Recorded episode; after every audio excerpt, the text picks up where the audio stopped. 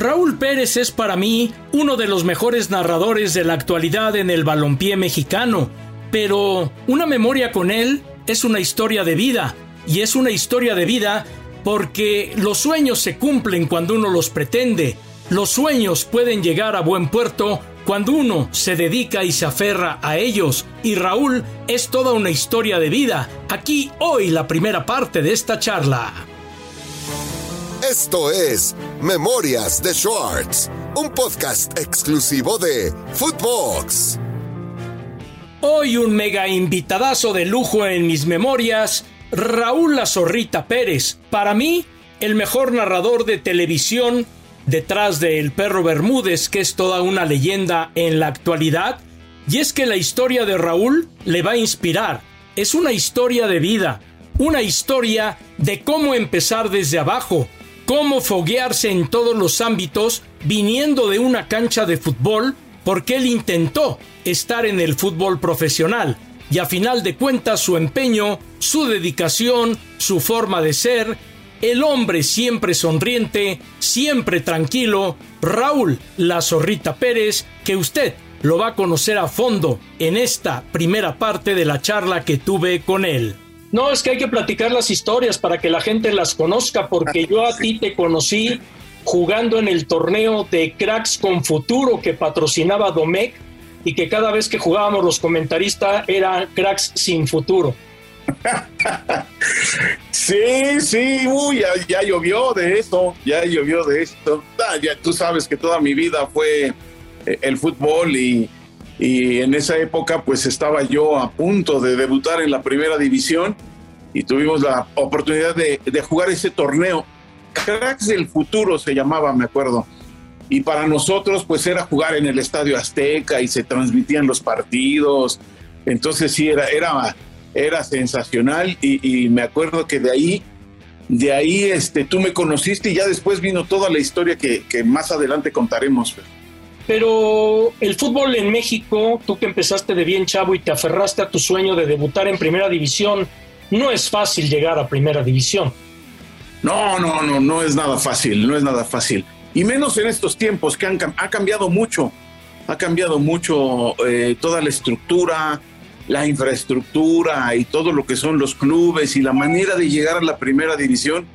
Eso ha cambiado mucho. E, en mis tiempos, bueno, era una competencia era una competencia y, tú llegabas siempre a un equipo, digamos, de reservas, como a mí me tocó llegar a los Coyotes del Nesa. ¿Te acuerdas los Coyotes del Nesa? Mucha gente los confunde con Toros Nesa. No, no, no, fue antes.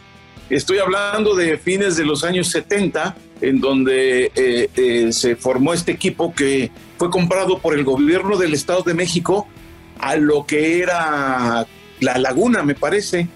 Y entonces se conforma este Coyotes del Nesa de, con uniforme amarillo, o más bien oro y, negro. Sí, muy bonito, por cierto.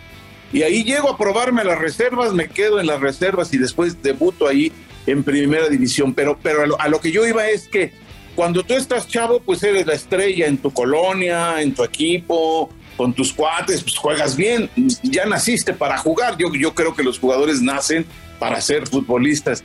Y entonces empiezas a sobresalir y vas avanzando y vas avanzando y pues sigues siendo la estrella, pero conforme vas avanzando y vas creciendo, te encuentras con otros que también son estrellas de sus barrios y de sus colonias y de sus equipos y hasta que llegas ya cerca de la primera división, estás junto con otros que son estrellas, que son tan buenos o a lo mejor mejor que tú.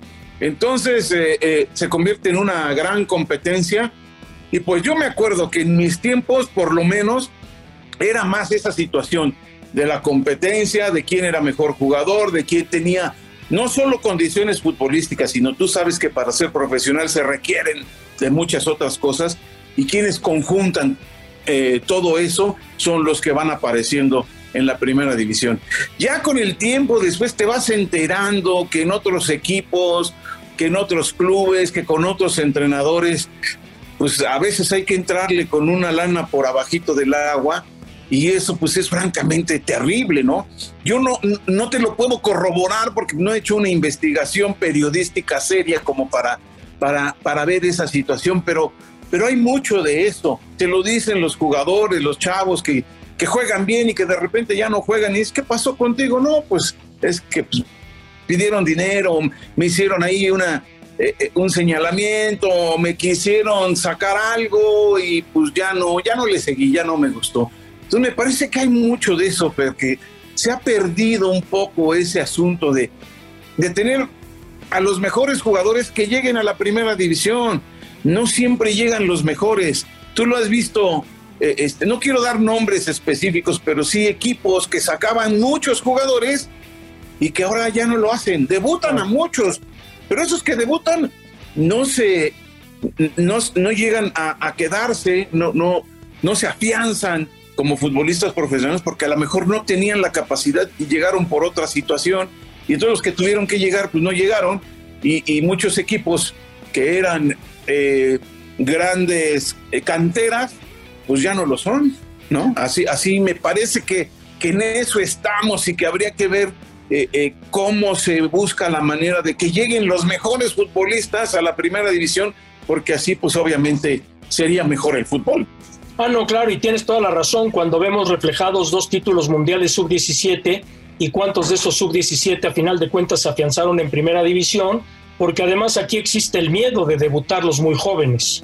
Sí, exacto, exacto. Hay que ver qué pasa en el camino, ¿no? Ya, ya ya vimos los dos eh, títulos mundiales sub-17, que además pues, tienes la ventaja de que a esta edad los puedes juntar y puedes entrenar mucho tiempo, puedes eh, eh, ir armando el equipo y tener un proceso muy largo y sin que los clubes te lo pidan o, o algunos ni club tienen y entonces te da esa ventaja para cuando llegas al mundial pues a lo mejor los otros equipos eh, eh, eh, no tuvieron tanto tiempo para conformar un, un, juego de, conjunto. Y esa es una ventaja. Pero ¿qué pasa de ahí en adelante, no? ¿Qué pasa con esos chavos? ¿Qué pasa para que den el paso a la primera división? Digo, este, yo nunca me he jactado de ser pe periodista, lo que es periodista, periodista como para hacer una, una investigación seria sobre eso, pero, pero por ahí, por ahí se las dejo a ver si alguien un día se atreve porque sí me parece que hay cosas que, que no están bien y que no llegan los futbolistas que deberían de llegar al máximo circuito. Totalmente, estoy totalmente de acuerdo contigo. ¿Y qué te dejó tu experiencia en el fútbol profesional que ahora puedas aplicar en la narración del fútbol profesional? Fíjate que eh, lo único que no me dejó fue dinero, porque no fui un jugador sobresaliente. Estuve en primera división una temporada, nunca fui titular, no logré afianzarme, terminé jugando en segunda división y este y bueno, pues no me dio, puedo hacer análisis muy profundos de por qué o por qué no no se me dio el haberme afianzado y durar mucho tiempo en la primera división. El caso es que no se me dio, pero lo aproveché muy bien para lo que hago ahora, para lo que fue casi de inmediatamente después. Para mí, eh, narrar un partido de fútbol es como si yo lo jugara. Yo siento que lo estoy jugando, yo siento que soy el, el, el, el delantero que hace el túnel y mete el tiro al ángulo, o siento que soy el defensa que llega barriéndose en la raya y saca el balón, o, soy el portero que vuela y saca la pelota del ángulo. Yo siento así el fútbol y en la narración siento como si yo lo estuviera jugando.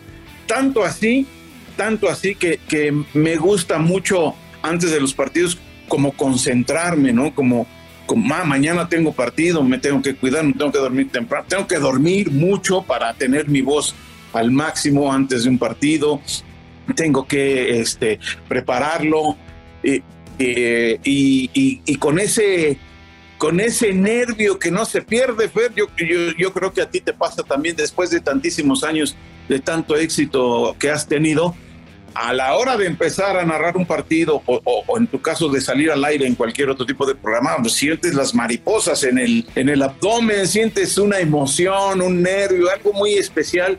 Eso lo sigo sintiendo cuando voy a narrar, como si fuera yo a jugar. E incluso cuando termino de narrar, es, es tal mi, mi carga de adrenalina que me cuesta trabajo relajarme y dormir, por ejemplo. Hay, hay partidos que son en la noche, llego a, a, a tu casa, Así ya es. llego tarde, este, no me puedo dormir.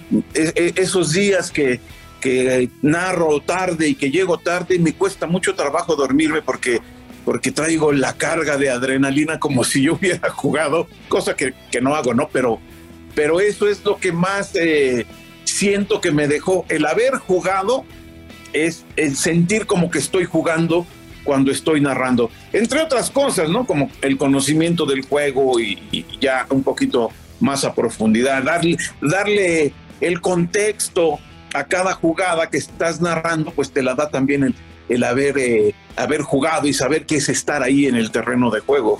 Ah, no, claro, y eso que dices de las maripositas, Jacobo que decía que a quien no le sudan las manos no sirve para este negocio, y tal parece que a las nuevas generaciones, con todo respeto, no le sudan mucho las manos. Sí, bueno, tiene que ver con los tiempos, ¿no? Eh, yo me acuerdo que cuando yo empezaba, eh, cuando empecé ahí contigo, eh, porque la gente debe de saber que gracias a ti empecé en, en, este asunto.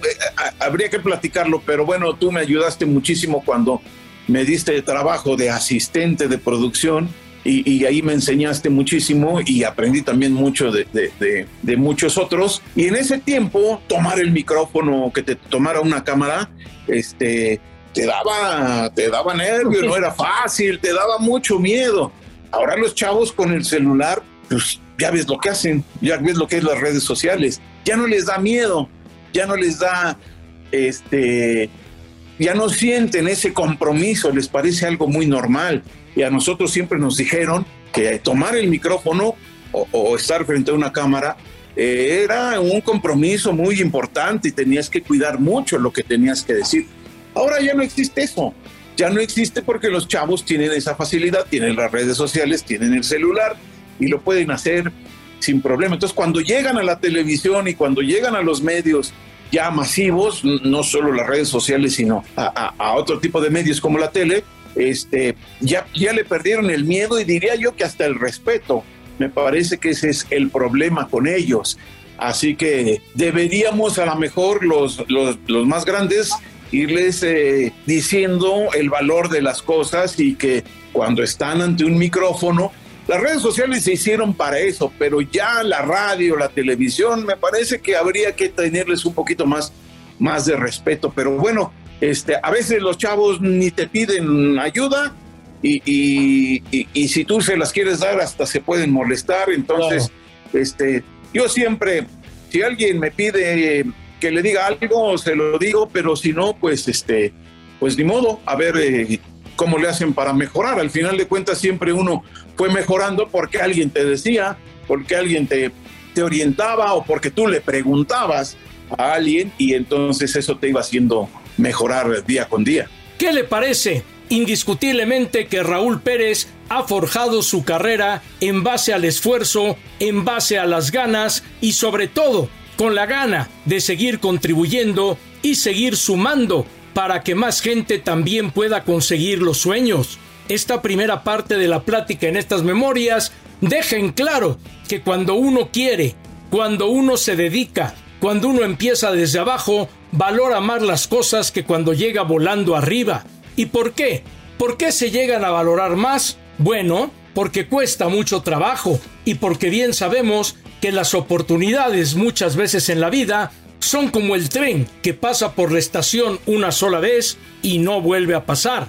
Y creo que esta memoria con un compañero de profesión es bastante ilustrativa en este podcast de Footbox porque deja en el camino que hay que sembrar para cosechar, que uno debe poner siempre su máximo esfuerzo y siempre, siempre, siempre va a haber alguien que voltee a ver y que finalmente la recompensa llegue. Es cierto, la recompensa muchas veces tarda en llegar.